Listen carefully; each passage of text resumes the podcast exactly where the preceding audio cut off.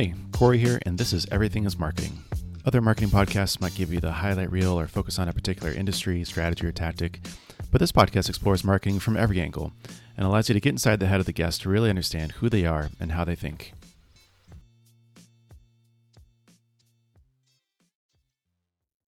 Let me ask you a question. Would you rather get an ad to sign up for something, or would you rather get a recommendation from a friend to sign up for something?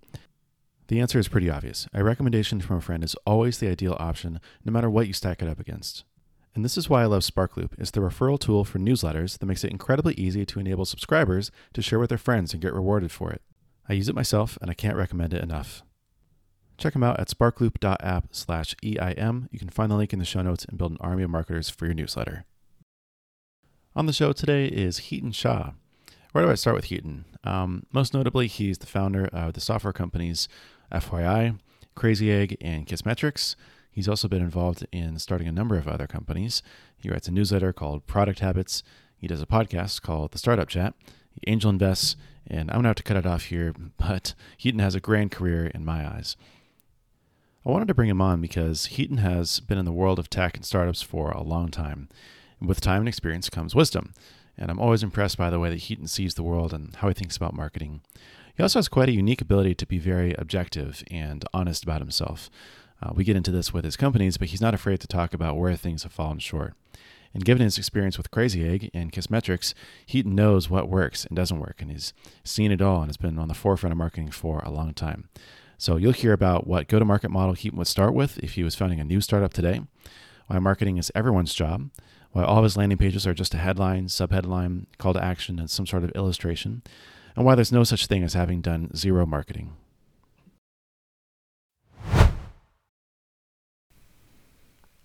All right, Hiten, to start out, um, I was wondering, did you ever imagine that you'd be doing startups and marketing for a living? I try not to imagine the future. Even when you were young?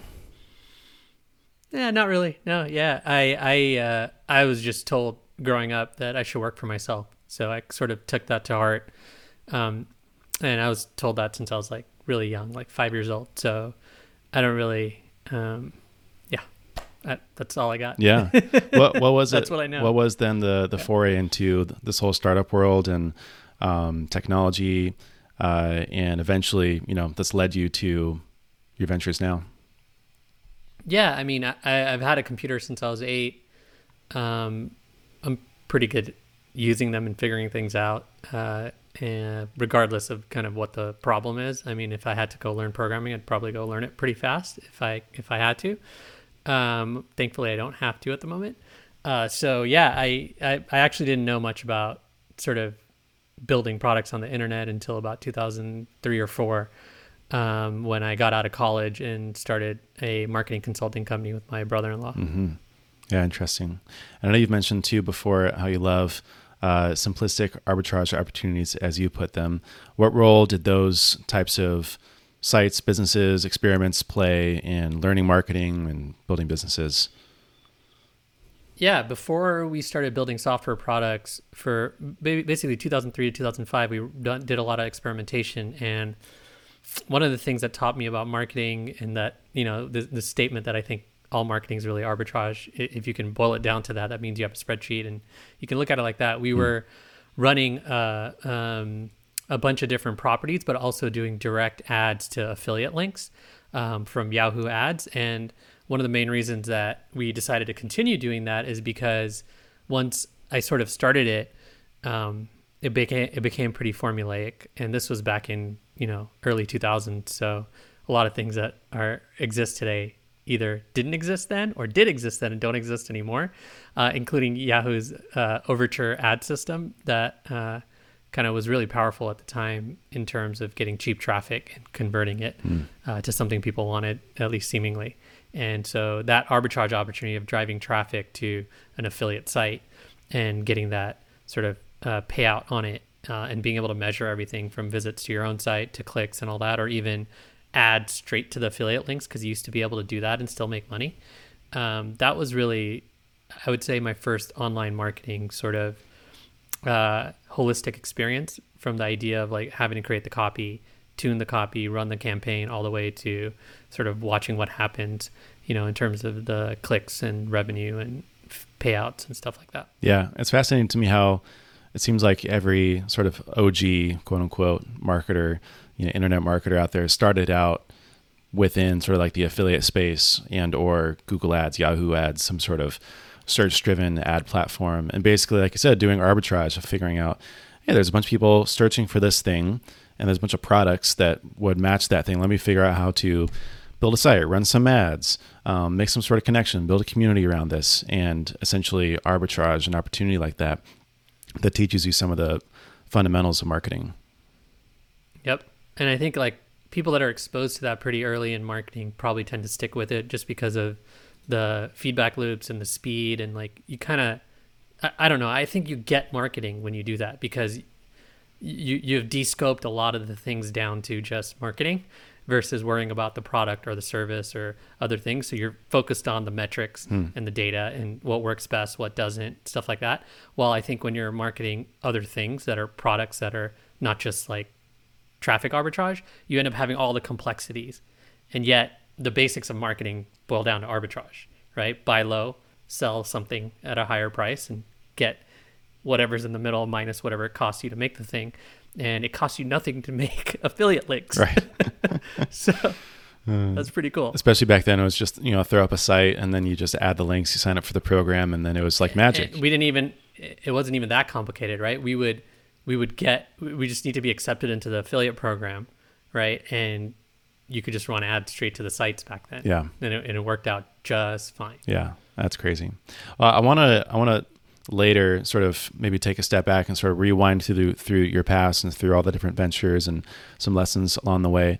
But right now, um, it's sort of a thought experiment, which is uh, we can thank Twitter for this. Is if you were starting over, I thought there was might be an interesting thread to pull here. If you're starting over, what go to market sort of model um, and acquisition model would you start with a new startup? Yeah, the uh, I know you asked this on Twitter, and I started answering some of the questions. Partly because if I could answer them in a tweet, I might as well.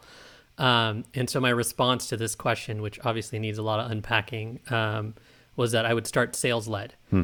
And um, I think the way I would start ends up being timely based on where the world is and what I think the opportunities are. So today I find the biggest opportunities in focusing in on what people absolutely need and being able to position a product in that way that they need it.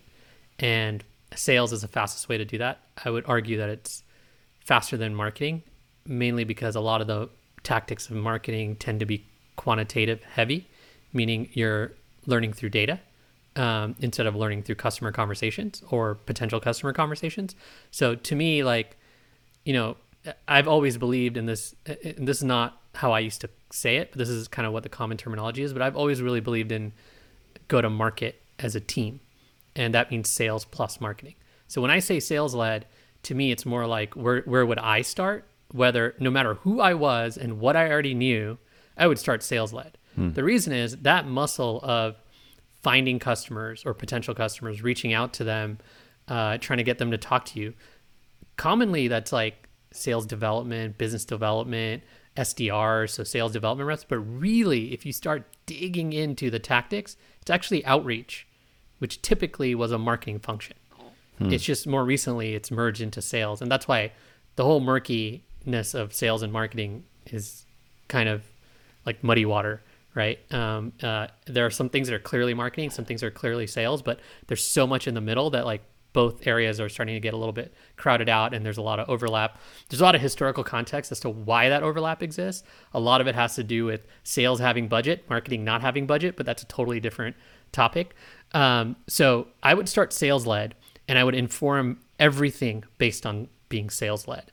If you kind of want an example of a company that I think has done that and has captured marketing and sales and product and all these things, it's actually HubSpot.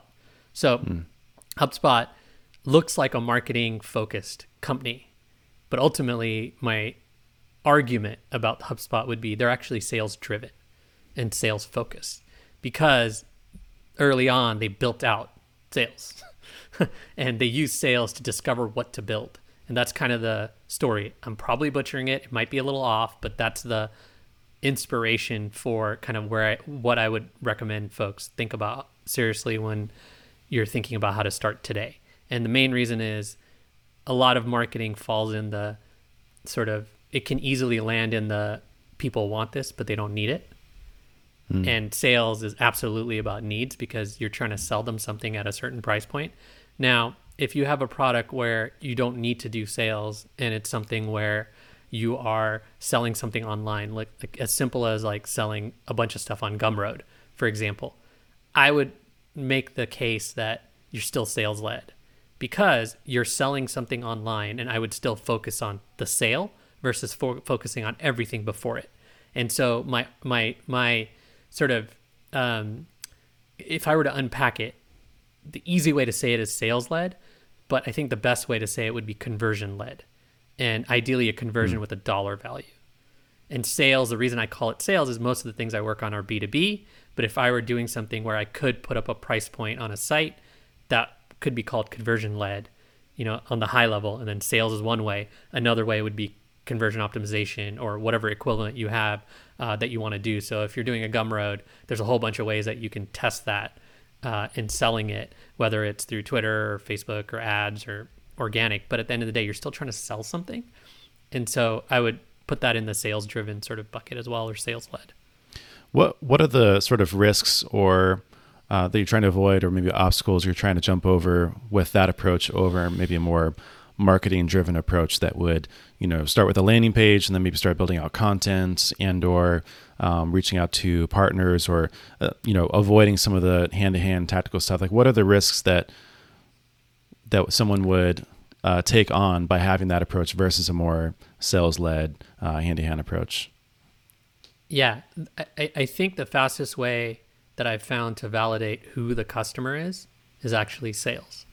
Hmm. And mm. and that's why I think sales led is so much more important if you want to build a customer centric company today because um, it's really easy to get lots of people to click on things on your marketing or some people to read it. What's really difficult is try to suss out who the hell cares. And sales helps you figure that out really quickly because people either respond to you or they don't. They follow up or they don't and there's like really clear signals. For example, if a customer is following up before you get a chance to follow up with them, you might be onto something.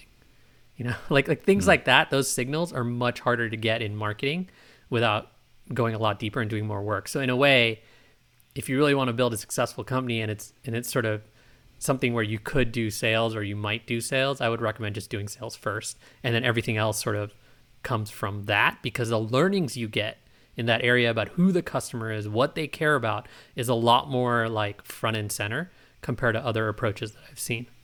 Hmm. Now, is this something that's new? You, you mentioned, you know, that it, it, depends on the circumstance, sort of the industry that you're in, the timing of uh, of the market. But is this something that you feel like? I mean, it's sort of like a default, like you know, regardless, like this is probably a good place to start, or do you feel like it's special to like the world that we live in today. Because I'm thinking back to like uh, you know the lean startup, even like four steps to the epiphany, where it's sort of uh, you know startup ancient wisdom at this point of you know the whole customer development and uh, getting down and sort of getting out of the what's it get it out get out of the building right type of discovery work yeah. um, or is it more tailored to what's happening today just because there's a lot of software out there or there's a lot of people selling things I mean, the, the, uh, in general, like I would recommend going back to basics, right? And the every which way I see it, being sales led ends up being the most effective thing right now. Um, mm. If you ask me this six months from now, I still think I'd say the same thing. I, I'm pretty sure I'm going to say the same thing for a long time to come at this point. And part of the reason is, yeah, where the world is for sure. The signal is sales at the end of the day if, if people will buy what you have or not um, i've seen a lot of folks start in other ways and then either get bottlenecked by not having developed sales skills or um, have to add sales later and which means usually means you're doing it late hmm. like you're doing it later than you should so um, when i think about things like marketing and i think about content and i think about all the strategies that have become really popular and i think about roi and i think about time spent early on, if you're not getting as close to the sale as possible, if not getting the sale, I think your your your learnings are not as clear and crisp as to what people will buy and what's going to lead to sort of success in terms of value proposition, product market fit, all those kinds of things. Um, so I think sales led is timeless. If I had, if I would go back and say, hey, you know, kind of like Hiten, old Hiten, like what should you be spending more time on? It would be sales. Hmm. And I mean, it, it, it's just in a way to me, it's like I I would call it sales, but at the end of the day, I think the first part of go to market is knowing who the customer is and what they want from you. And more importantly, what you can build that they need. Because what they want from you and what they need and what you can build that they need might not all be as clear until you start talking to them and develop your own thesis of what the market needs. And a lot of times, even in markets where you think you're competing head on with another alternative, once you start talking to the customers or you do competitive research and stuff like that, you start learning so much about the nuances of what people like, what they don't like, what the other company might be missing out on. So if you were to tell me, hey, like, seriously, how would you start? I can give you the three steps. I think for me, the, the first step is actually go identify companies that are in your space, whether it's because they're talking to the same customer you are, um, but you're not competing with them necessarily, but they do target the same persona or whatever. Um, uh, it's like it's like step one for me is actually that, and step two is sales, and step three is sort of delivering on on what I learned from what we learned from like sales conversation, sales discovery, etc. Mm. But that step one is actually marketing, and so because the thing is, if you don't do some amount of research about the the people you're trying to reach or think you're trying to reach and the things that they're exposed to, the products they're exposed to, whether they're alternative products you're directly or, you know, complementary or even completely different, but they're selling the same person. If you don't do that, you won't even know how to talk to these people when you go talk to them. So I think the hidden truth today or or the secret is understanding your customer by not even talking to them. Hmm. By actually going out and seeing what they're exposed to and what they have to say about those things. So I actually do spend time reading the Gartner reports or the relevant reports. I go do file type colon PDF and do a bunch of Google searches on the topic area I'm going for. Or let's say I'm trying to go after specifically Facebook ad managers or marketing managers focused on Facebook. You can do a tremendous amount of research about that person and what they care about by just Googling a bunch of stuff. And then you can find some products that they use. Like, imagine if you're building something, you think you're building something to help these people, how much you can learn without even talking to them just by looking at how they speak about all the tools they use or all the things they have to do. There's also like so many different like uh, avenues where you can learn. Like even a podcast like this, you want to learn about marketers and what they're hearing from other marketers or other folks who are thinking about marketing. You come here, right? And there's a bunch of these different things. So that first step, I think, is what people don't even write about in books. Like this is not what we talk about in customer development. It's not what we talk about in sales discovery. Hmm. But at the end of the day, like, and in fact, like founders are actually uh, when they start, and even companies like as a whole, they're almost uh, deterred from thinking about competition. And I and, and I would say that like that's not the reality we live in. Like if you're going to build a new, like create a new uh, consumer product good brand, you'd go look at all the brands that are out there that are building for the audience that you're going after right. and try to understand the products, the audience, what they think about them. So competition isn't about like like looking at competition and being competitor focused is not about the competitor. It's about the customer. And the fastest way to learn about the customer is understand what they think about the problems they're trying to solve today and the solutions that they currently have. So we we we go all over the place on this. This works B2B, this works B2C, this works like in marketplaces. It almost works universally.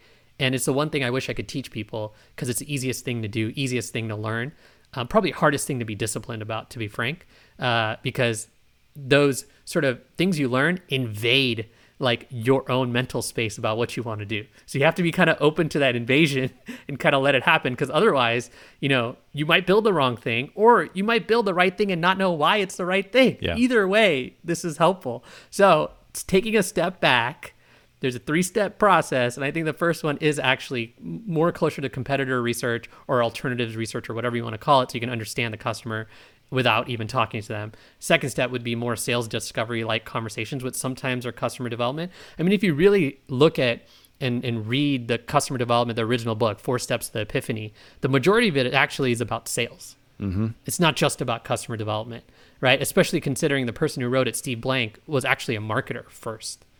And he had a marketing problem, actually, or so he thought. And then he realized it's a much bigger problem. And then customer development came around. So sometimes when you look at the history of this, you're like, wait, we're actually back to marketing because marketing is probably older than sales if you really kind of want to dig in you know and and that's what's fascinating about marketing as a whole like you know these days like most people think of me as like you know a product person or, or whatever just because like i've been talking a lot about that stuff uh, but at the end of the day like um, i think we're all marketers we're all marketers interesting there, there's one more thread i wanted to pull on because i know that some or i've had some people make this argument. So I want to get your take on it, which is sort of the balance between building in public, building a lot of hype, um, putting yourself out there maybe earlier than you're comfortable with, versus uh, building in private or kind of going into stealth mode, right? Or um, doing a little bit more of a uh, undercover work without putting yourself out there so much. Where do you stand in there, or is there a time or place that's appropriate for either one? Yeah. Um, I asked a question on Twitter about what does building in public mean to you? And there really wasn't a clear answer. And usually when I ask questions, it's because I don't think there's a clear answer. And sometimes I find the clear answer. I'm like, okay, cool, right? There's a common answer. Yeah, there's a bunch of common stuff people say, but I think this whole building in public thing, um, folks have made it a little bit too complicated. Um, and and there, there's a lot of th- there's a lot to unpack if you want to dig into it. There are some great examples of timely building in public frameworks or ways to think about it. One thing I'll say about that is I don't have a preference.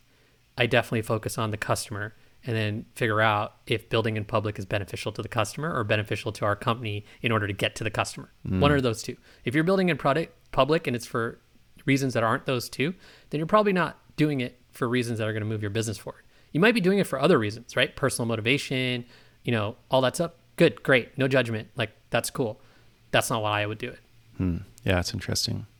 Um, I want to talk about uh, Crazy Egg, Kissmetrics, and FYI, and how they all have incredibly unique and simple landing pages, which I think will kind of segue us into a larger discussion about copywriting and value props and positioning, which I'd love to get into. Um, but they quite literally just have a headline, a brief sentence or two, or maybe a quote from a customer, a call to action, and then some sort of uh, image or illustration. And you've it seems that you've taken that strategy for the landing page uh, in that very simple funnel through most of your startups. Why why is that your preference for the landing pages, and why go that route? Yeah, I'll just yeah I'll, I'll go down it. I think that's really really good uh, topic uh, that I don't get asked about enough. Uh, besides, like, oh, why don't you have more info or what you're missing this or that. Um, so here's the deal. There, there, there's a bunch of layers here. Let me start with. Uh, let me start with Crazy Egg. Uh, the original landing page we had for Crazy Egg was was back in 05, and it was like our early access landing page when we didn't know to call it early access, so we called it beta. um, and uh, that was a simple page. Showed you kind of a heat map and another view that we had called an overlay in the product, and that was it. You put in your email, we had about 23,000 people back in 05, 06 kind of sign up for it. Uh, and then we launched on digg.com and it took down our servers, which is the old kind of digg.com story of what would happen. It was, it was a thing that came after TechCrunch.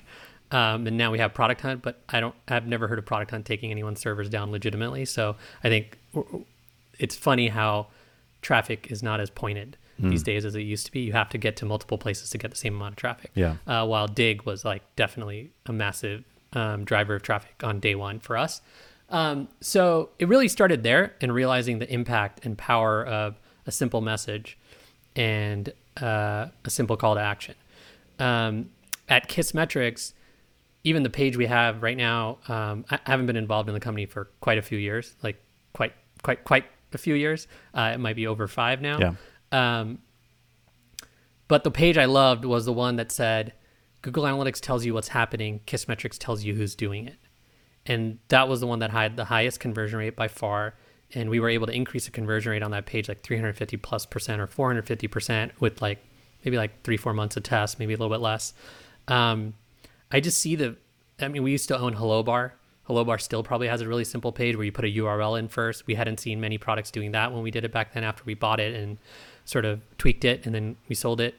Um, I, look, like at some point you realize that if you need lots of words on the page, it's because you are either trying to appease an internal set of people, like at your company, or you've discovered that this is the best way to get people to take the next step in your funnel, mm. which is like a long sales letter or any of that, which none of that am I opposed to. But I believe with software products, the software is the enabler to enable somebody to do something. And the quicker you get them to the next step, the better, because that's what they're there for. And if, if for the people who don't want to take that next step, frankly speaking, they can go away and come back later when they feel like it. Hmm. And that's the key because the highest conversions come when that next step is sitting there. It's super obvious, and people who want to opt into it opt into it. And people who don't, they don't. And that explicit divide is what most people internally can't get aligned on. They want to appease all the different audiences that are coming to the page when all you really need to appease is that one that matters. And yeah, if it's three, that's cool. There's still a holistic commonality between them of them all taking the next step. Even if it's like, which one of these are you? Who are right. you? Because so we could speak to you in the way that you want to be spoken to, right? And that's what it really boils down to. So I know that was a little bit of like an offshoot, but like these simple pages are on purpose because it forces us to distill the message down to one or two sentences max. I, I, I, I mean, I look at content all over the place and like if like the content is more than two lines, like a headline or a sub headline, I usually even just want it to be one line. Something's wrong. Hmm. Like wrong. Like we're not doing the best job we can to get the message to people when they visit our site and let them know what we're all about. That's the way we think about it. In a way, it's philosophical. In some ways, you could call it dogmatic, but it's not because at the end of the day, when what we do is over time, you see these pages evolve fully oriented around what we learn is required for the most amount of people who show up to take the next step. Hmm. So yeah, the, the the hardest thing to do is figure out what doesn't need to be on the page versus what does. So I'll give a really classic example. So a lot of our pages, like you can get to pricing, but it's not like an obvious like link. Uh, a lot of them, not all the pages. When you do user testing on these pages, the number one request people have is what's the price? And this is why you see pricing show up on all these pages. We choose to ignore that because every time we do put the price, we're appeasing an audience and introducing a new an alternative to taking the next step to anyone who's willing to take the next step without going to the pricing page. Mm. And so what ends up happening in that flow is that the conversion rate drops whether it's like 10 or 20% or 50, it drops somewhere in that range. And so we have to be really deliberate about are we getting better people because we added the pricing link? Like better meaning more qualified leads or whatever. Or are we just getting less volume and hurting basically our growth? And those are the kind of things where like there's a lot of false positives in, in when you try to test a page and try to understand what people need on the page and what they don't need. Because oftentimes they're looking for something and there's a quicker way to address it. For example, if you said free forever, or if you said we'll always have a free plan, like or or, or you just added the word free somewhere in your CTA or in your headline or subheadline or whatever, you could probably solve the problem of pricing hmm. much much easier than like taking people off the off the sort of happy path of conversion. Yeah, it's interesting. To to play devil's advocate a little bit, there are some people that would, that would argue, well, if you give more people information upfront, or if you're more transparent about uh, the offering or the product, or you kind of show what's on the page, maybe even criticize alternatives or competitors, or walk someone through very step by step, that it would maybe uh, kind of prime someone to convert into uh, a trial or a customer later on. Um, do you think that that's a uh, maybe something that's a little bit biased just because that's the way we want to do things or that's the learning from it? Or do you think that there's some merit in that argument to be made? I was really resistant to adding more stuff on one of the Kissmetrics homepages, the one I mentioned with that title. And the team disagreed with me. And so they ran a test with a limitation because I imposed the limitation. Okay, the limitation is you get a link in the bottom left corner. Get a link. You can have it say whatever you want. You can test it. You get a link.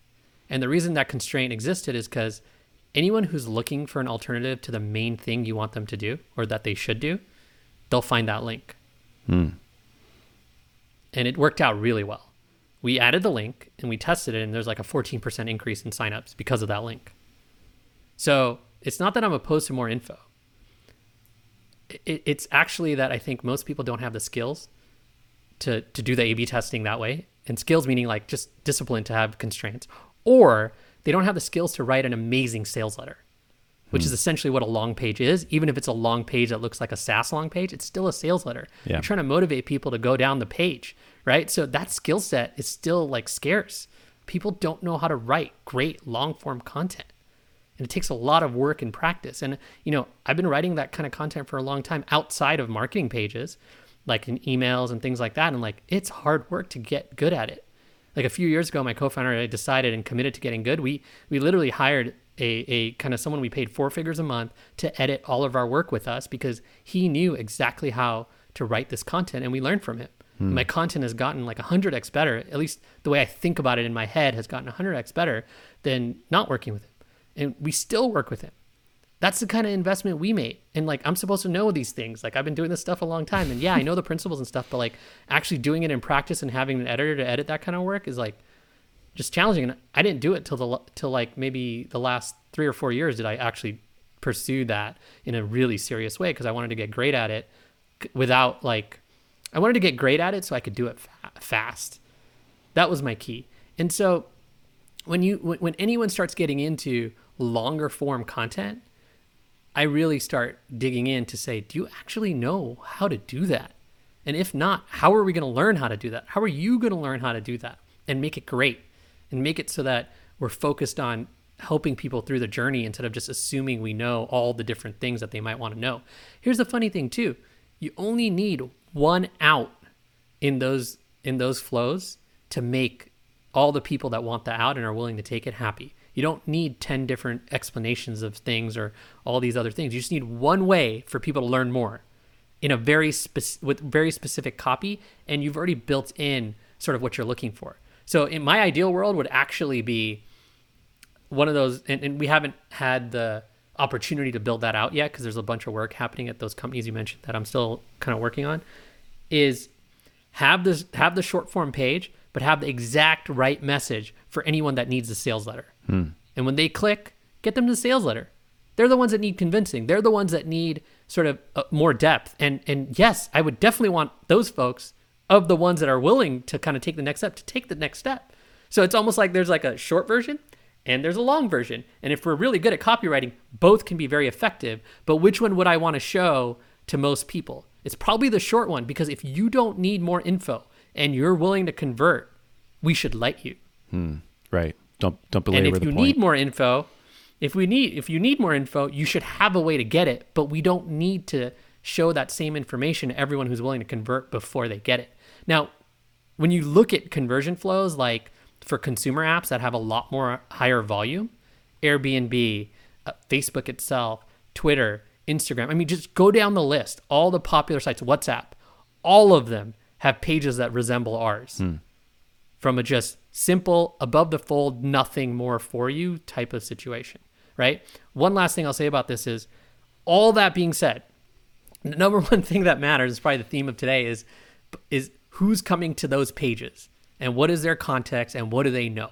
That will completely demolish any of these arguments I have about these principles. Because if someone says, this type of person's coming, here's what we know about them, here's the objections they have before they're willing to sign up, and we need to address them, fine. Sh- show me the info, show me the problems, show me what you got, and like let's build a page that's long and really great that addresses those things because we know enough about the customer to know we need to address those things. If we don't know that, why are we spending so much effort writing all this copy? Yeah. Yeah. I want to go down sort of further tease that thread of copywriting, positioning, uh, value props, um, I also need sort of a jumping off point here, and I think it's important because uh, most people would use those terms, I think, pretty interchangeably. Um, and so I'd, I'd love to get your your view on are they interchangeable? What are the differences? Just so that we're talking about apples and apples. The only word that you can use for all of those that's kind of interchangeable and is commonality is communication. Hmm. They're all forms of communication in ways that we're trying to describe how we communicate. Like copywriting, it's like writing copy. It's like writing words. We, we should be doing that all the time, right? Right. So copywriting doesn't mean much to me except for the fact that it's writing words. Cool. We're writing copy, but copy could be an email, right? Copywriting is more referred to copy with the purpose of marketing, mm-hmm. right? Uh, which is usually the purpose of getting a conversion on something right? That's usually it, unless it's branding, but that's still a conversion because you're trying to sit in someone's mind. So you're trying to convert into their minds from not being on their in their minds. But that's a different story. Um, positioning is is is more so like how do you fit and how do you describe how you fit into the market, uh, into the customer's world, things like that. That's positioning to me. I'm sure folks that are experts in positioning can say it way better than I do. I try to keep it simple. To me, it's just fit positioning is all fit. How do we position this? So how do we fit? How do we fit in this market? How do we fit with this person? How do we fit with this team? How do we sit with them? That's positioning to me. And value prop is literally the words, the actual words that someone needs to hear to understand what value you can drive for them. Hmm. That's value prop to me. Uh, and positioning helps you, positioning work helps you figure out the value prop um, is kind of the way I would differentiate kind of those three things. But at the end of the day, all of these are about communication. It's about communicating something to somebody so that you can convince, try to convince them to do something you want them to do. Yeah. Uh, so for each one of the, say for example, the landing pages, right? FYI, Kissmetrics, Crazy Egg, um, even Product Habits has a pretty simple landing page um, that's mostly sort of the focus above the fold. Uh, most of them have a very strong, what I would classify as like a value prop of um, here's the benefit or here's the outcome that you can expect. Uh, here's essentially what you would get with what we're offering. How do you design a value prop um, and uh, and positioning yourself in a way that makes sense with the customer's world or that um, is compelling enough compared to the alternatives out there? Yeah. Um, I get to see my kids do homework quite a bit and do work quite a bit these days. And the word that just comes to mind is homework. So if you've done your homework, then all those things become easier. And homework, you know, everyone's going to say the same answer to this, which is like go understand the customer, go talk to the customer, right. go think about and use their words and all those good things. Here's the thing though. Nobody ever told us that the statement for Kissmetrics in the way that we came up with it. They didn't say, oh, Google Analytics tells me what's happening, Kissmetrics tells me who's doing it. Nobody said that. But what we discovered is everyone has Google Analytics on their minds when they think about analytics. Everybody. Like everybody. so if we don't address the elephant in the room, we don't get the conversion because they don't know how to put us. Basically, they don't know how to fit us in their worldview. Hmm. So that's the positioning work, right? So when I think about it, I just think about homework. We did our homework. We understood the buyer journey. We understood what leads up to them even considering a new analytics tool. And because of all that understanding, we realized one simple thing, which is once people feel like they could get more out of analytics and they weren't getting it from Google, they looked for alternatives. Hmm. Which sounds obvious, but the homework got us to that. And so then all of our product and our marketing. And we didn't go as far on the product as I wish we would have, but in the marketing and the blog and all that, we started blogging about Google Analytics more. We started telling people how to do advanced stuff with it. And we, we would tell them where it would break, and then we'd be sitting there as the solution, right? And it became great because if you wanted our solution, you'd get it. And if you wanted to learn how to do more with Google Analytics, you'd get that. And so either way, there was almost a clear path, but we only knew that because we did um, jobs to be done interviews, which which are really switch method interviews that help you understand why people switch from one product to another. And so we were trying to understand why people switch to Kissmetrics. Hmm. And based on what we learned, and I keep going like that because there's a timeline that you build when you do the sort of jobs to be done interviews and the, the, the results are in a timeline, you learn the events that cause people to basically want to switch. Um, and and it's usually a distress moment right it's something where they're just like oh crap like i need this and i don't have it and you're trying to figure out what leads up to that moment because then you can introduce marketing um, copy ads whatever you need uh, to basically uh, get people down the that path so um, i think about that kind of stuff a lot i'm like have you done your homework because if you've done your homework, you can nail the value prop. If you haven't done your homework, you're not likely to. And it's not just about the words customers use, it's about actually their mindset and where they're at, what their situation is. So I think the the big thing that's missing is situational awareness about the customer. Hmm. This is, even goes back to my earlier point. That's why we'll go do competitor research before we even do any sales convos or customer development because that helps us understand the situation customers are in today. Hmm. How does that then say for example you you know you get the example of Kissmetrics and you understood that uh, once someone was found the limit of Google Analytics they were looking for something else. They realized that they didn't have what they needed from Google Analytics so they went and looked for alternatives. Uh, either Kissmetrics was already on their mind or they went and found it through a series of searches or recommendations etc um, then how do you land on something compelling that sticks with someone that gets them to convert? Um, how do you actually you know take the input of the homework and turn it into the output of uh, a really simple landing page with a value prop that you know in two to three sentences max gets them into the product. Yeah if you have traffic so whether you have a blog or you have a homepage and it's getting traffic you a b test it one way or another. Like like a good example is you could do a pop-up on a blog um, that has that headline and try to just get people over to your homepage, even if it says something different, mm. and just just try to test them and see which ones get the most clicks, because that's at least them taking that next step, right? So that that's one way we we we would do kind of testing of that if we have traffic. If we don't have traffic, my favorite method is a combination of five second tests and user testing. So a five second test is a test where you show a page, and our pages are short. So you, you kind of see the whole thing for five seconds, and then you ask people three questions like, what do they remember? What do they think this product's about? Some simple stuff. You can go to fivesecondtest.com and I think figure out how to do it. The, the tool I use is Usability Hub. It doesn't matter. The user testing also has this built in.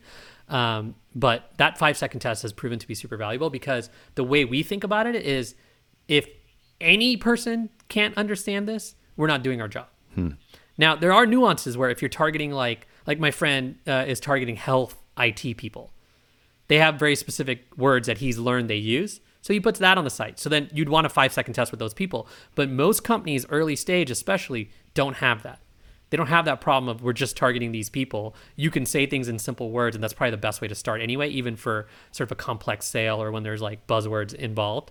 Um, and user testing, we, we do that a lot. So one thing we actually do is sometimes we'll create a long marketing page the type that we would never publish and then we'd user test it and start asking people to explain what they think of each section and if there's anything missing on the page. And sometimes when they're and, and then we we actually literally say hey scroll down the page and as you're reading tell us what you think.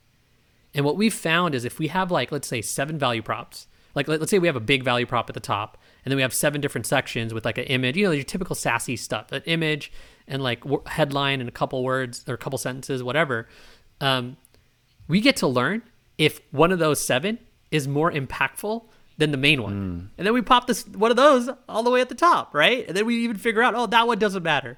Because like nobody out of the 10 people that went through this, nobody cared about that one. Nobody even said anything about it, right?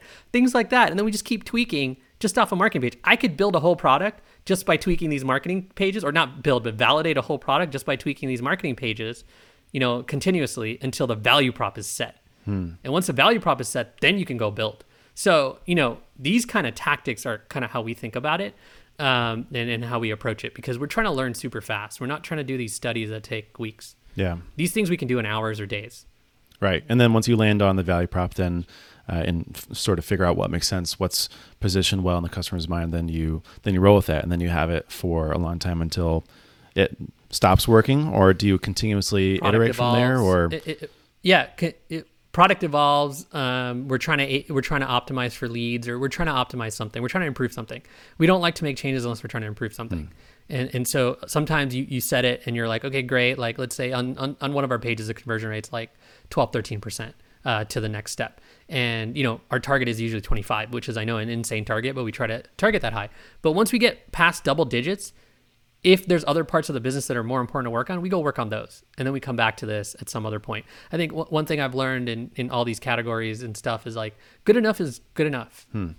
And, and sometimes that's just good enough. And that has a lot to do with your stage, right? If we go optimize the top of funnel, but we have bottom of the funnel problems, we're doing the wrong thing. So we try to get good enough there and then move on and solve other problems in the business and then come back to it when it makes sense. I think it's a common thing to like think you can continuously optimize at like a smaller scale, but I don't think you can. You have to actually move on to other things and then come back to it. Yeah. I'd love to deconstruct uh, some of the businesses and sort of rewind and, and go back in history a little bit. But starting with FYI, um, I was curious if you can give me sort of a uh, inside look behind the scenes into sort of what the quote unquote marketing strategy is uh, for FYI or, or has been. Uh, I noticed that there's a lot of um, sort of engineering as marketing, almost if you wanted to call it, with uh, resources and templates and um, sort of these curated uh, lists or directories of of other content. Um, there's also the freemium model as well. Uh, other than that, I don't know a lot about the FYI marketing, if it is beyond that. Yeah. Um, I would say that in each of these businesses, we historically have found one thing that works super well and then just continue to do it. So with Kissmetrics, we found that blogging 1500 word plus uh, content back in 2009, 2010, and onwards was like something that marketers craved because the content was either light or super long. Mm. And this like sweet spot was in the middle. We also figured out we could scale with exclusively guest writers. We were, I think, one of the first blogs to exclusively scale like that. Uh, we didn't have internal writers or anything. It was an editor, and then everything was guest writers and all that stuff with bylines and all that. And we were able to get to like a million page views from uh, of traffic uh, from there, or a million uniques, or something like that. Um, with Crazy Egg, uh, it was very novel at the time to see where people click on your website with a heat map because it's a heat map tool. I'd say we pioneered the category. At this point, I, am happy to say we're first, and we're and, and, and all that. But like there were about two two or three other companies that are no longer kind of in the same state uh, in terms of focus uh, as we are. Um, and that has been brand. We've never had to do much except brand, and and we'll probably do more brand in the next year or two, uh, and and kind of kick back the the attention on that brand. But it, it's an old brand; it's 15 years old and needs a lot of work, uh, including the website and all that. I think everything's really bad there, but my, my, wife runs it, and there's bigger problems to solve there right now, like tech tech debt and refactoring and mm. keeping up with the Joneses of all these other products that are out there and stuff. Um, but uh, so so that's been brand. We've never actually had significant revenue from any other source except direct traffic. Believe it or not, probably one of the only businesses online right now that's like fully direct at massive scale. Yeah, wow. Uh, and um, and at FYI, we're we're a little over two years in um, uh, we have been in a market where you have to wait until the customer is kind of there in their mind for the need. And the positioning work and all that stuff uh, is not is great because it, it, it's about finding the wedge and finding the thing that sits in people's minds. So right now the, on the homepage it says find your documents in three clicks or less we actually started doing SEO work super early. Um, so a lot of the growth marketing type stuff or tooling or growth engineering or whatever you want to call it, engineering is marketing. I don't know the terminology or the names of this. I, I, I don't even care. Uh, we've built a lot of stuff. Actually, it's been built with code. So Ruby on Rails. We didn't. We haven't done a lot of stuff with no code there. Uh, we have a remote work statistics directory. We have um, a whole bunch of template directories. We have uh, other things I can't remember right now because it, was a lot of stuff that we did over the last couple years. And I wouldn't say that we've defined the marketing strategy there. And as we started kind of working on sales, we've discovered a lot of stuff that's just not been sort of updated um, on the site. Uh, and so I would love to come back when we actually make all these updates because there's a lot of stuff going on behind the scenes around mm. it. But the simple thing is everything I've said today, if I I at the at FYI specifically, I guess the one thing I'll say is everything I've said today goes back to that business and what I've learned in the last two years of running that business. One thing I learned is when you're building a bottom up business, um, you have to wait till the market's ready for the thing, and and that means that you have to get it distributed far and wide as soon as possible because the best way to explain what it is is by someone using it. Hmm. Dropbox in the early days is a classic example of this, and they they probably are the kind of gold medal star winner times 1000 on this because their way of giving away storage that used to be physical storage but was in the cloud and the way they framed it with megabytes uh, now it doesn't matter but it did back then and giving those away was a currency that's like probably one of the most remarkable non-monetary currencies that ever existed in my opinion which is their whole idea of basically commoditizing the megabyte is what i would call it. Um, they had to do that though because that was the only way people were going to understand what this weird cloud storage thing was that's not a flash drive. Because it was an alternative to a flash drive. I think they could have done a lot of marketing to make flash drives the enemy but they didn't. Um, but that's because they were much more a bottom up scalable model. Um, there's a lot of considerations with that so I'll, I'll save them but at the end of the day like we are in a business where exposure is the key and getting more and more people exposed to the product. So we've learned a whole bunch of stuff that takes us away from that is kind of the most I'll say right now. But we were on a path to figure that stuff out. And what that really means is for everyone that signs up, we're able to get like their whole team at their company using the product. That's what we we should have been aiming for. That's what we would have been aiming for. And that's not exactly marketing. Some would call it product led growth or something like that. Uh, but value propositions, landing pages, copy, emails, messages, all that stuff, it's still a component of product led growth, if you want to call it that, which is still back to marketing uh, or product marketing. Um, so, yeah, our strategy has been just get the word out and a lot of branding and a lot of things to help build backlinks organically and all that good stuff because we knew that longer term we have a, you know the business that we were in with with kind of what you see today on the website it's kind of closer to a zapier type model where we could get a ton of traffic and get that traffic to convert because it's a super wide audience. And in fact some of the terms we're going after or we're going after were the ones that kind of they already kind of have a pretty good foothold on but so do a few other sites. Um, so that would have been probably a, a key driver which is seo driven sort of uh, conversions and stuff like that to kind of get people on board. Um, learned a ton about all of that stuff and probably would do things a lot differently uh, going back two years ago. Um, That being said, uh, the strategy was was really getting the word out and being able to kind of get in on conversations that were happening out there. And the one one of the ones we got in on pretty pretty quickly was remote work.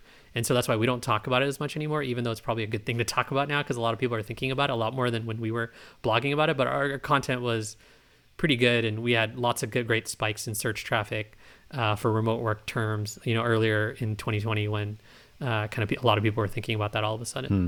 What about freemium? Uh, because I know, uh, sort of, it's it, it's a difficult balance to figure out what should be included for free to get the word out and sort of to have some sort of network effect and or just make it easier to get people into the product to actually understand it but as well as building a business that is validated through revenue um, have you guys thought about freemium for the business and how it plays into the the sales model and the acquisition strategy? I don't think you could build a bottom up collaboration tool without freemium. So we were freemium. We are freemium. And that that's how we think about it. You know um, it's that simple. It's it's know what market you're in know what the norms are in the market and if you're going to go against them make sure you have a damn good reason and it works with the way you need to position this in people's minds. I think one mistake we made at kissmetrics was actually not making the product free period. And we we charged. Like in fact we messed up pricing early on and, tr- and the first price point was 150 bucks a month. Um, based on some price tests we did and, and all that when we should have had free and 150 or free and 99 uh, and we didn't. And i think that was a big mistake. Um, but at the end of the day I- it is tough stuff. Like i, I don't really wish freemium businesses upon most people. So i would look at the market and see if free is a norm or free is a sort of opportunity for disruption or free is just an opportunity to increase the velocity of leads. Because there's about the three different reasons. If it's a norm you kind of really want to go with the norm you know if people are used to free product. Um, there are exceptions of course. Um, and then you know if you're sort of really thinking about it more seriously and it's kind of a bottom up thing you probably need to think about how does free get us to spread inside an org or in between orgs or whatever it is, depending on what your product is. For example, Calendly wouldn't be as big as it is if it wasn't freemium. Just as one Right. simple example. Same with Dropbox, but they had juice with the referral program. While Calendly just, you know, classic what we call product led growth now, where the usage of the product causes other people to want to use it too. hmm Yeah. And I wanted to, to pull on one more thread for Kissmetrics, um, which I know you've written extensively about it. You have your your article about your billion dollar mistake, and even alluded to sort of some of the pricing stuff, which I think you attribute to um, one of the things that you regret or you'd go back and do differently, et cetera. Right? Hindsight's twenty twenty. Um, one of the things I remember a few years ago was that it was like you couldn't couldn't Google something around marketing without finding a Kissmetrics article. Uh, at the same time, you know, the product was ahead of its time. Uh, there's lots of buzz uh, about it on Twitter, even back in 2009, 2010. I was looking back through some of the screenshots and the Wayback Machine and stuff. Um, looking at it now, and this is probably going to be a difficult question, but what was working well that you would have continued if you had had the foresight?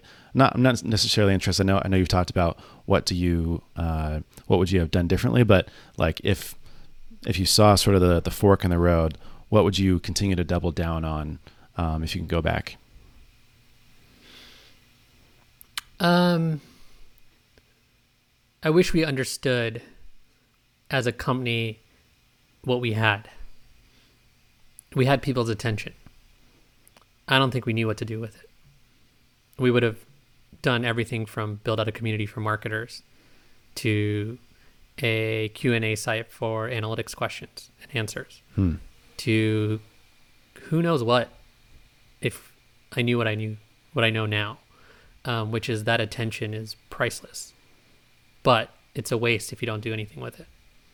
So anytime I see a brand getting a lot of attention, I just send good vibes to whoever it is to capitalize on that and run with the momentum and hope that they can because it's incredible when you have it and it's depressing when you don't and you know what it looked like. Right. Especially if you Like, had it and you lost it. the word it. is depressing. right? If you had it and you lost it, yeah, and the word is depressing because you're just like, damn. And I never want that to happen again, and I, I've definitely let that happen more times than I'm willing to admit.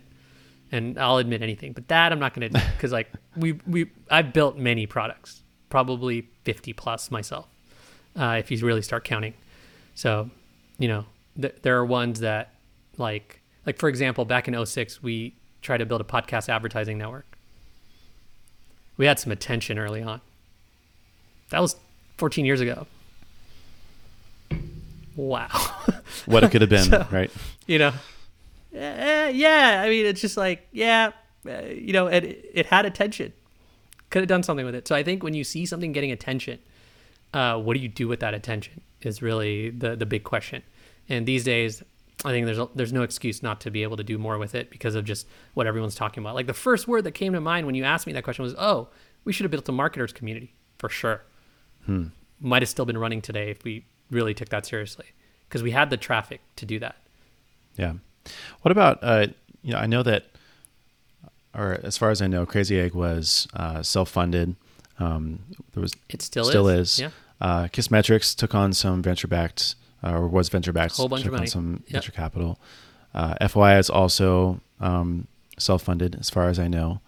Um, how does funding influence the marketing strategy or the way that you go to market? Uh, AKA, how does that influence the way that you think about marketing the business? Yeah, it, funding gives you capital ahead of revenue. And with that capital, you can run more experiments. Really sounds pithy, sounds simple, but from a marketing perspective, with more capital, you get to run more experiments. If you think of it any other way, you might be thinking of it the wrong way. It's not with the capital you get to hire more people. It's not with the capital you you know get to build more product, right? With the capital you get to run more experiments with the idea that you can accelerate uh, the business and hit milestones faster. And the funny thing is, like in most businesses, the milestones are very clear. Not most, pretty much all businesses. Like if you really think about it, the next milestone is kind of obvious. Like, give me five minutes with a founder who's confused about the next milestone, and I'll, I'll unconfuse them, right? And and then that that kind of thing you can work backwards from. Same with a marketer, right? Like if you're confused about the next step or the next milestone you need to hit, it's actually pretty clear. So like, you know, I, I think capital helps you accelerate to go faster. And if you can't, and, and that's through experimentation. And if you don't know where you're going to spend your money, don't raise money. Hmm. If you think you have you're onto something and you can raise money, make sure that you really are onto something. You can speak to the customer value uh, that you're getting uh, or the customer value that you're delivering. Because if you can't, then you're really not onto something anyway. Um, that doesn't matter whether it's a you know fast growth bottom up type of business or slower growth enterprise business. Customer value is what matters, and I think um, I haven't heard investors be able to articulate that really crisply. Uh, but that's what they're looking for. They're looking for all the signals that this is what customers need, and that they're very likely to love it if they don't already love it. And anything else before that is, or anything else like is just noise. Like they're trying to get to the answer. Like, do customers love this thing enough that I should invest in it? And a lot of that has to do with how the team builds and stuff like that earlier on when you don't know uh, enough. But at the end of the day, funding is meant to accelerate. And the way you accelerate is by running more experiments, experiments especially from a marketing and growth standpoint. So then, what if you don't have uh, a lot of funding? You're you're self funded, you're bootstrap, quote unquote. You're uh, basically um, you're using revenue, profits, or your own money pouring into the business. How then does that influence the marketing strategy or the way that you, uh, what model you choose to go after? Yeah, when you don't have capital, then you're limited by the fact that there are marketing strategies that require money, more money than time. And the classic one is just any type of paid advertising requires more money and less time from you. While so so what I would basically do would be score the marketing tactics based on whether they require time and, or money. Because when you don't, when you're self-funded, bootstrapped, whatever you want to call it, um, you have time, but you don't have money. And time is really just labor. So you have labor, your own. It might be your own, right? But it's still labor, and it's still time. And in that case, it's in a way, time is money. So you go spend the time because you don't have the money which means you're picking channels that are more time intensive and less capital intensive. Mm. That's it. It's that simple. Like I think people trying to make it complicated, right? And like yeah, that still means you can run 20, 30, 50, 100, 200 dollar a day experiments with ads if you want to. You know, if you think that there's a viable channel there, you could also go spend 2, 3 hours a day doing marketing then you'd probably get pretty far, whether it's content marketing, Twitter, LinkedIn, Facebook, forums. I mean, there's endless organic opportunity or even just cold calling right for that matter or you know reaching out to prospects like in different ways so i mean i i, I think like these discussions about funding not funding and all that get into subjective areas really quickly instead of objectively speaking about what the opportunity is that you're working on and whether capital will actually help you accelerate it, plus whether the demands that that capital brings you can handle and are worth it for what you're working on. And the demands, what I mean by that, and I think this is an important point, is like if you're self-funded, 20 bucks a day and scaling that to 100 bucks a day is a milestone. If you're funded, thousand bucks a day and scaling that to five and ten thousand dollars a day is what you're really thinking about, mm. right? Or thinking about getting to that is an order of magnitude difference in strategy, mindset, long term viewpoint. And early on, this is one of the reasons too much capital early on kind of screws you up because you kind of think you already have what you need to go make the thing successful. And if you take that money early on and you haven't really figured out who the customer is, what product you're building, in some way to reach them, you're kind of shooting yourself in the foot because then you're using that capital to go run experiments before the real experiments right? And that's those aren't experiments. That's R and D. That's like product work. That's like interviews. That's like customer development, sales discovery. That's not growing and scaling the business. Hmm. Use money to grow and scale the business. That being said, like this is why the venture capitalists invented pre-seeds and even seed rounds because these are all meant they're they're meant to be like this. That doesn't mean everyone looks at them like this, but they're meant to be right. pre product market fit, pre traction, money spent on R and D. Series A which is usually 5 million or more, tends to be on the side of, oh, you have some re- resemblance of product market fit, and you can use our capital to get more customers. So basically, I, my, I would highly recommend folks wait till they can use capital to get more customers before they decide to raise money. If they need to do a pre-seed or a seed, you're basically going to have to like find people who are early believers in your business. And that's tough without lots of evidence or relationships. Hmm. And evidence is literally customer traction, people loving your product or people, you know, signing LOIs, you know, all that kind of good stuff. Yeah.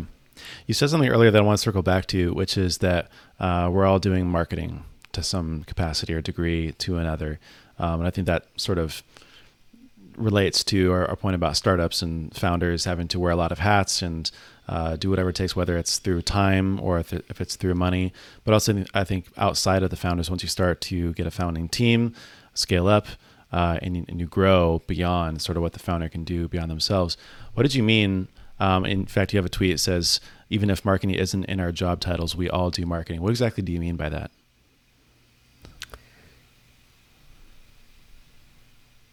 Marketing tends to be like thought of as something marketers do. Marketing isn't thought of as something everyone does. And I think that's the mindset shift that I know most people that I talk to easily kind of have had in their lives, even if they don't recognize it.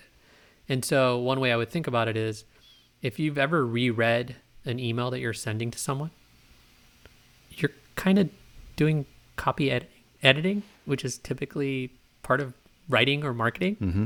So, I go to the minutia and say, if you're trying to influence somebody else, which is all of us all the time, you're doing marketing.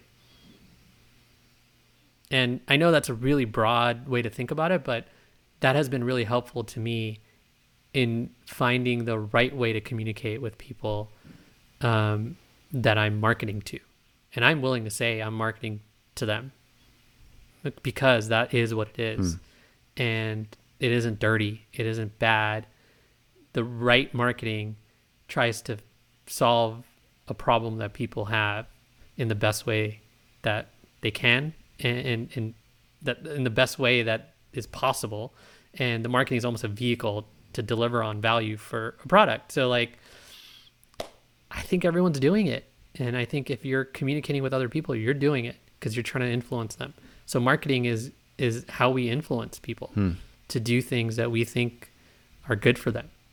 I mean, at the end of the day, if you think that what you're producing and doing and trying to sell somebody is not good for them, um, or you know isn't aligned with what they need which is a lot of products out there frankly speaking because it hits on certain desires right that are automatic in ourselves and things like that like get rich quick schemes and things like that. Yeah that's marketing too.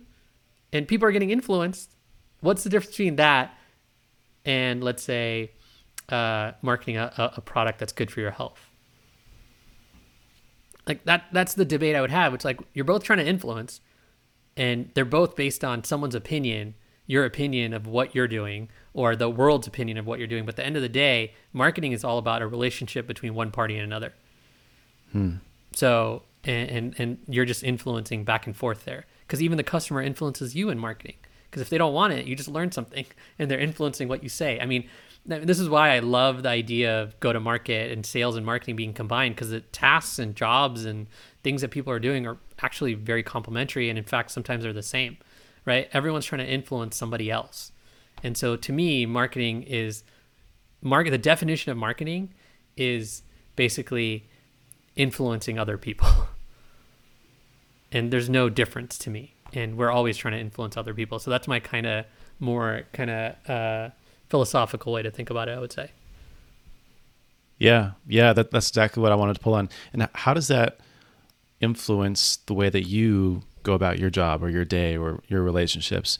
Um, I'm especially thinking like, is that something that you would want instilled within your team, or is that something you try to teach others and uh, and say, you know, think about this or, or have at it, or is that just something that you you know yourself, and so it gives you wisdom in how to uh, relate to other people and communicate with them? Uh, we always try to think about our audience first. And when we think about the audience for something, instantly everyone rallies around that and we stop debating like who we're solving for.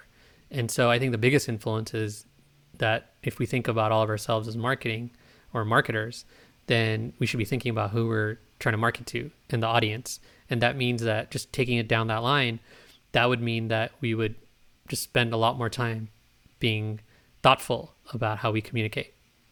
That's really what it boils down to. Hmm. And thoughtful generally means you're sort of making sure that you're the owner the ownership is on you uh, related to the audience and your ability to deliver value to the audience. So thinking about your audience in whatever communications you're doing is I think the key. So this can go from like everything from a one-on-one that managers have to a conversation an engineer is having with a product person about a customer, right? Like in like the engineers are trying to market their point of view if you really want to take it there because they're trying to influence the product manager to do things a certain way product manager is doing the same thing trying to influence the engineer and the commonality is the customer but like at the end of the day the audience is each other the audience isn't the customer but you're solving for the customer Yeah.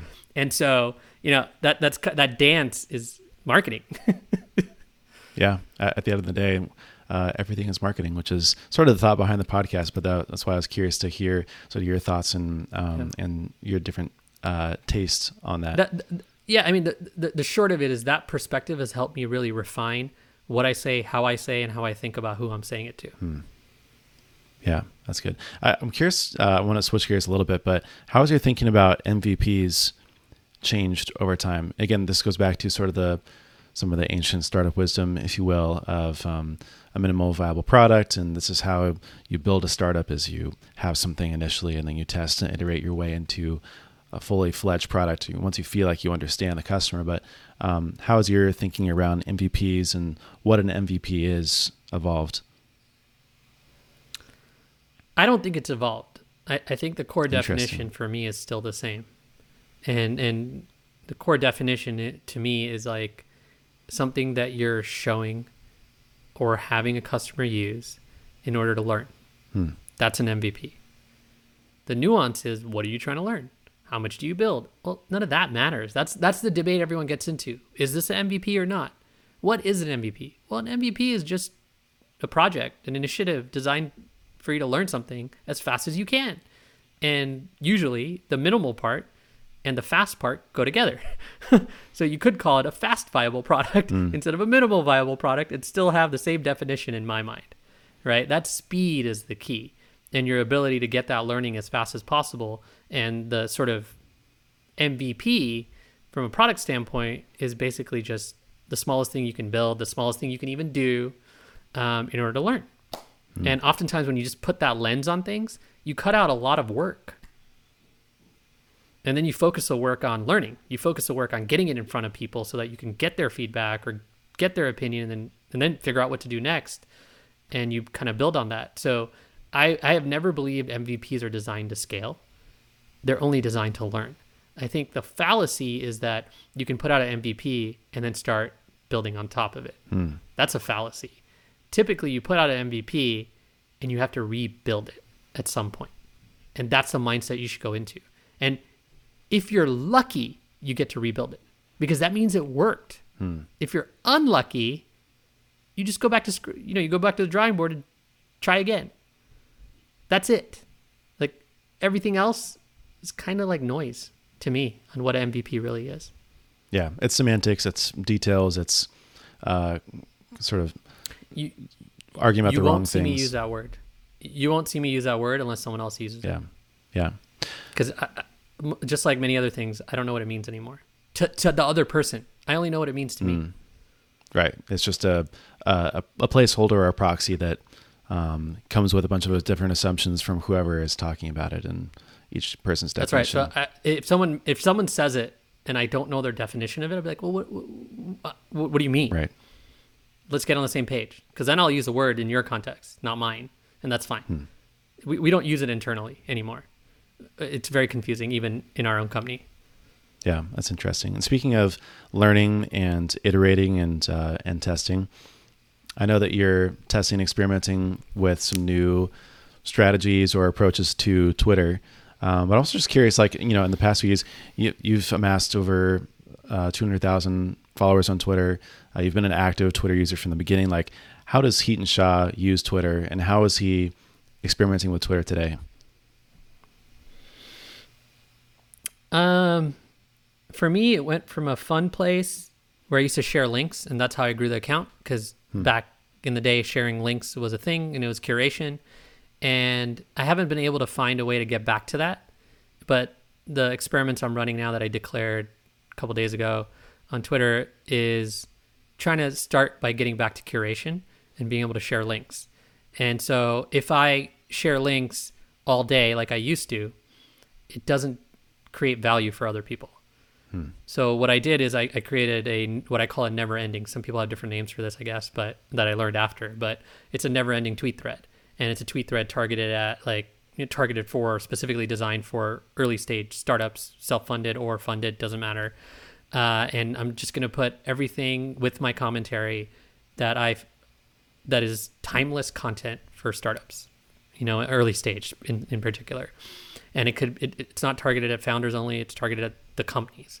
So you could say sub hundred people, sub fifty people type companies, and that's the first thing, the first experiment. And my plan is to add to it on a daily basis. And uh, my guess is it'll it'll get to a thousand plus links. Uh, I would say in no time, but I'm not adding to it every minute of every day. But I do plan on adding daily, and I want to see what happens. And and you know, so far it has like 1,600 likes, three or 400 retweets, or something like that. And I only have like seven or eight items in there, and but they're items that I believe is are some of the best, the very best is what I called it, the very best content for that stage. And you know, so if you think about it, I'm going back to my roots of what I used to do, which is share content on Twitter as links, and I've been trying to get back to that because it's fun and I like doing it.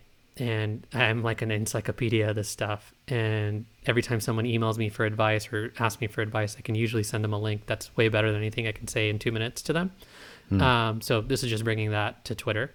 Uh, and I think so. So to me, like, it, it became a more serious place like after kind of the link sharing days were over, uh, where people were using it as the new microphone and podium. And I've always said that about Twitter. It's like a microphone with a podium. And that audience has just gotten bigger. Now there's like 300 million active users a month or something like that on there. Right. I don't know why there's not a billion, but that's a different story. That's their problem, mine. uh, although it kind of is if I'm investing in the platform, but that's a different story again. Um, so at the end of the day, I, I've I needed to find a way to get looser about what I tweet and not feel such a high pressure on the quality of it or the style. I did a bunch of Twitter threads a while ago. I like them. Uh, experiment with that a while ago, and it, it, it's it's useful. Uh, but I, I generally like consuming other people, uh, consuming threads more than creating them. Uh, I actually would rather create an email or create a blog post just because I'm used to that. Um, but so I'm more of a single tweet sort of person. So this is my form of having a Twitter thread that I can just keep adding to, and I have a place. So right now for me, it's about places and and being able to mark those places. So I might do more of these threads if I find other topics and audiences that I think make sense for my account and for the people that I think uh, you know are looking for curation. Um, so yeah, and it's just I've just been great at curation. That's what people tell me, and so I think I should do more of that. So that's that's really the lowest hanging fruit, easiest experiment for me to do. So that's where I started. Um, I have a lot more ideas, uh, but I don't have. It's not a full time job or anything. It's just something where, Right. like you said, I have a bunch of followers, and I should probably do something with that. While you have the attention, right? Do something with it. Um, Yeah, exactly, exactly. yeah. Starting to wrap up here. Um, I want to do. I'm, I'm sort of experimenting, experimenting myself with a sort of segment of the show, walking through someone's swipe file, quote unquote. Um, so I asked you to prepare a couple of examples, but I, and I believe if nothing's changed, you have three. You have ClickUp, uh, DuckDuckGo, and Roam Research. Could you explain um, why you curated these three and why you picked them? They were top of mind for you, and why they're in your swipe file in the first place. So I have a lot of old stuff that I really like across many different repositories. And so for me, I told you my swipe file is massive because it's not in one place and there's like five different places I have it. Some of it is like I get a good email, I'll save it and, and literally label it a very specific thing. Sales, marketing, positioning, whatever, whatever it is that I find interesting about it. Sometimes multiple labels. So I, I can find old stuff pretty fast. Um, in the case of the three I mentioned, let's start with ClickUp. Um, at FYI, we connect to a whole bunch of different document apps that you use, productivity apps, even including things like GitHub as well, and we help you find stuff. Uh, that's the short of it. And in that process, we've done a ton of research and a ton of homework, as I called it earlier, about the market, the customers, the value props, all the things, all the other tools. We've done net promoter score surveys on those tools, all kinds of interesting stuff. And then I ran into ClickUp.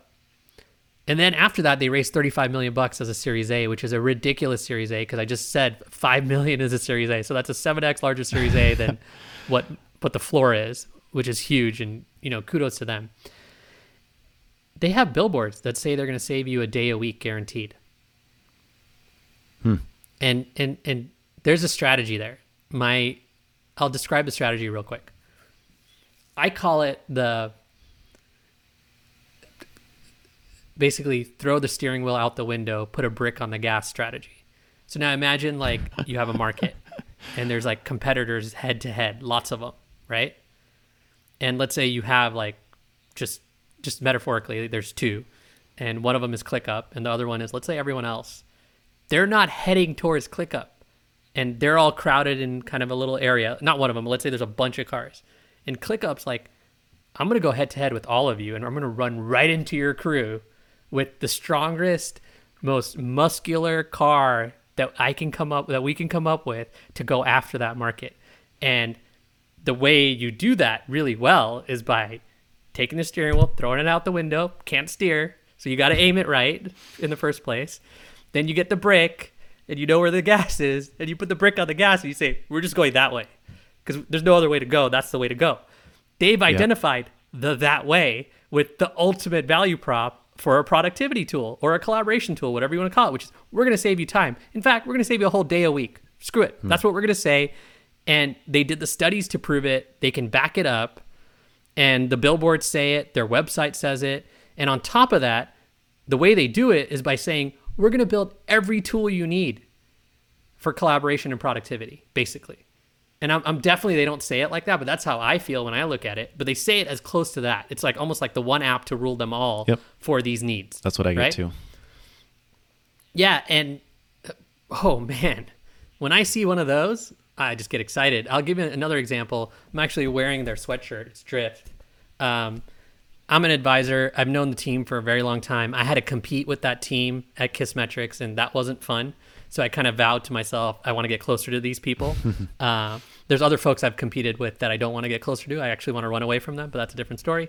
So these folks I want to get closer to because I'm inspired. And so somehow I convinced them to help me help them. And oh man, they had one of those steering wheel moments too when they lifted the limit uh, to unlimited in their market. And what I mean by that is everyone in the market of like chat and customer communications charges per user per subscriber, etc. They decided not to, and I had nothing to do with this, by the way. They're they're a company that I help in very specific areas, usually giving David Cancel, the CEO, a very hard time. um, but uh, they they did it, and it was the same strategy. It's like there's this whole crowd, and everyone's got this value problem. We're like, ah, oh, screw it. We're just gonna do the thing that every customer is gonna love, and all of you are gonna hate. And that's essentially what ClickUp's done. Mm. That's essentially what Drift did. Two very different markets, same strategy.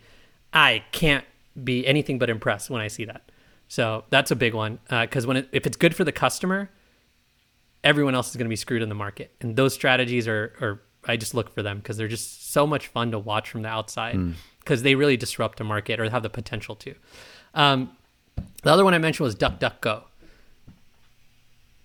I have never been one to have a clear Goliath in my businesses, even though I probably should have. At Kissmetrics, it should have been Google Analytics, but we were never explicit about it.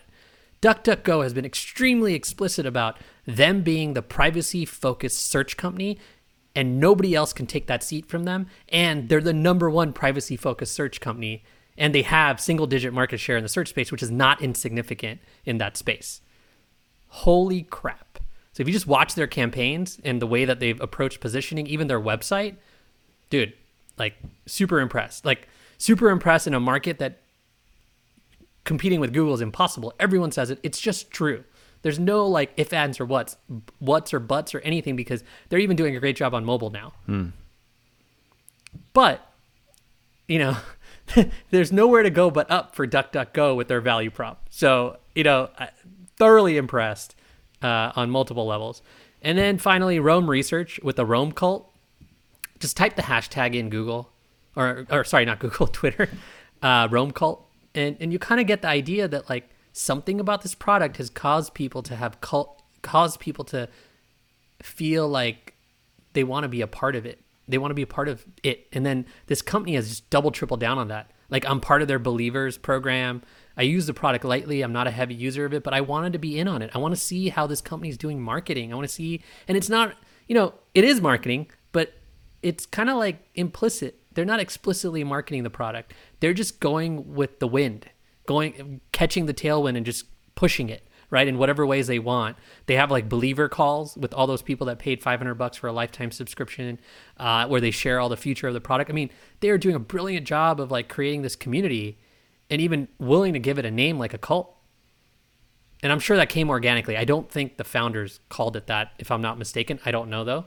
And I mean, it's, it's, it's a very timely example of natural community being built around a product. So again, another one for the swipe file where I'm like, whew, gotta watch this one. Super interesting. Lots of lessons there.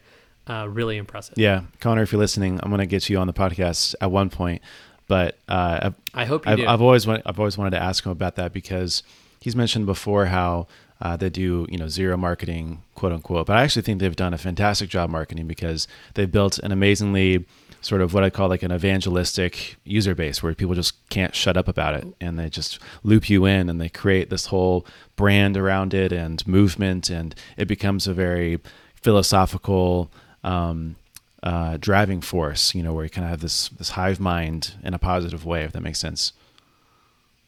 I'm a huge fan of Connor, but that is some bullshit saying that you're doing zero marketing. And I, I, wish founders would just cut the crap out. Right. Like it's just crap. It nobody believes it. Don't say it. You're wrong. You're doing marketing. Yeah. You're just doing marketing. It's actually some of the best marketing out there today. So you know what? Just cut the crap. That's marketing. like, right. Like and and like, and I've heard this too many times over the years we're not doing marketing. We're not, well, dude, but like, you are. Like, I want to sit them down and say, hey, this is marketing, and it's okay. It's gonna be okay. Right. You're a marketer. It's okay. It's okay, Connor. It's okay. Yeah. But that's I I've sat founders down and said, you're doing marketing. It's okay, and you don't need to call it that, but don't call it zero marketing because that's completely like it's completely transparent that it's not that. And if you don't think of it as marketing, that's lovely for you. But it is marketing. Mm-hmm. And it's, again, some of the best marketing I've seen in a long time. And the reason is the best marketing just goes along for the ride with the customer. Yeah. When you can do that, it is the best marketing. But it's marketing. Anyway, that's my mini rant for you yeah. when you talk. Yeah, it doesn't feel like marketing. It doesn't look like marketing, but it's marketing at the end of the day. Yeah, but what is marketing? Right. What feels like marketing? Let, us step back for a second. What feels like marketing? What doesn't feel like marketing? Well, it just doesn't resonate with you. So you can't say it's not marketing because like it might resonate with someone else when it doesn't resonate with you. Like that Roam cult, it's marketing, but it doesn't resonate with everyone. So they shouldn't join the cult. It's okay. Right. Yeah. but again, it's still marketing. You got a hashtag related to your product. Hashtags are marketing, my friend. Like, anyway, I can go off on that because I think it's just complete utter crap when founders say that. What? And it's, it's, it just points out how naive they are about marketing, hmm. frankly, or how jaded they are about it, which is even worse. It, Will they ever run paid ads? Is the big question. Hmm. I, I am anyway. I am curious to, to pull on that thread if you have another minute here, just because um, sure. marketing does have a negative connotation because it's sort of um, I forget the phenomenon, but it's it's one of those things where if someone does it wrong or badly, then it gives the whole thing a bad name, right? And so there's lots of same with sales. Same with sales, exactly. Same with sales. Sales and marketing have the same exact thing. Right. Do, do if someone builds a bad product, do we say that's not product? No. It's just bad marketing. I'm okay with that. You call it bad marketing. Say you do great marketing. Say you don't do bad marketing. Cool. Fine. Right? But what you're really trying to say is we don't do bad marketing. Hmm. That's what yeah. you're really trying to say. It's not you do zero. You don't do bad marketing. But we haven't defined good and bad marketing because, again, bad marketing to you is good marketing to somebody else. Hmm. Same with sales, right? Like if it doesn't work on you, the message that some salesperson sends and you think it's bad and it worked on someone else, what are they going to say about it? They're like, it was fine. I wanted that message. It's really interesting when you think about it that way, which is like, it's the eye of the beholder. It's like wh- whoever's receiving the message gets to judge it. And yeah, there are a lot of messages that people receive that they shouldn't be receiving, but that's just bad marketing. Hmm. It's still marketing, and good marketing still marketing too. In fact, great marketing, like there's a lot of sayings about that. You don't feel like you're being marketed to, blah blah blah. No, it just resonates with you. It's still marketing. Hmm. Someone's still doing the job of marketing. Even Roam, there's still someone's still doing all the things a marketer would do. They just don't call it marketing. They're fueling that fire big time. Yeah. Are those believer calls marketing? I would say I so. Know. Right. Yeah. I mean, I would say they are. Absolutely. Yeah. There's that's not zero marketing. Yeah. There, there's education yeah. around backlinks. There's education around sort of why it, there's the it, graph approach to the knowledge and then and the way they interact with the text on the page. Uh, there's a Goliath a bit as well, or, or sort of an enemy or a frenemy with Tiago Forte, which has been amazingly insightful and entertaining at the same time. Um, but yeah, they don't they don't do bad marketing. I would say that they've they've avoided most bad marketing um, maybe they haven't hit on so all the good marketing, but they've done a lot of good marketing. Yeah, no doubt. Awesome. Well, Hiten, to close us out, uh, I'll ask you one more question, which is what I call my, my Guy Raz question. And it's a little bit more philosophical. So you might love it or you might hate it. But for all the things that you've shared and the audience that you've grown, um, how much would you attribute to luck and how much would you attribute to your own will and hard work?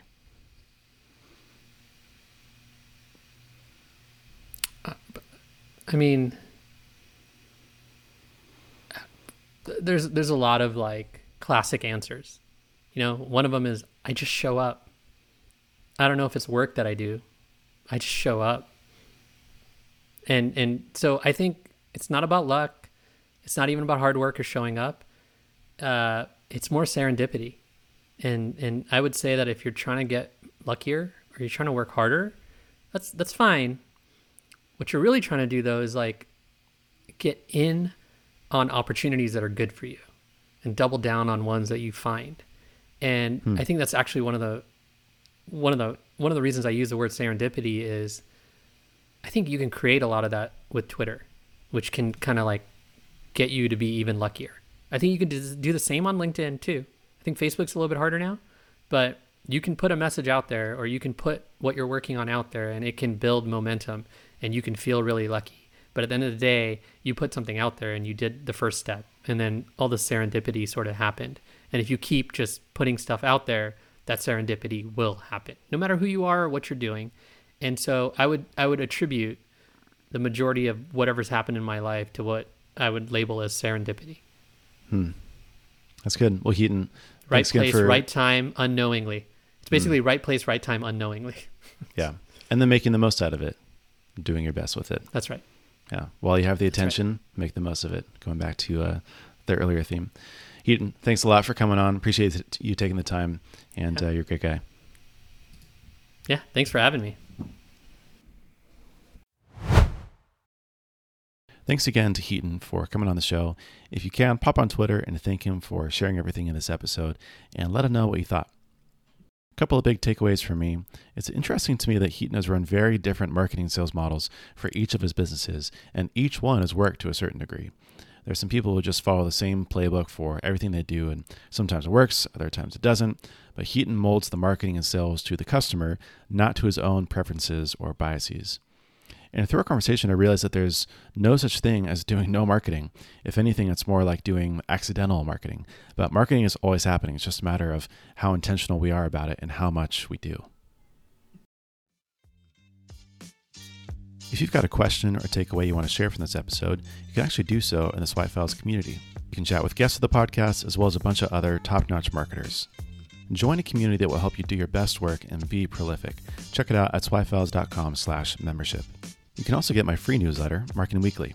It's a curated digest of the best marketing content in your inbox every Sunday. And finally, check the show notes for all the important links. And if you could do me a quick favor, hit that subscribe button wherever you are and leave a review so more people like yourself can find the show and help me grow the podcast. And with that, I'll see you in the next one.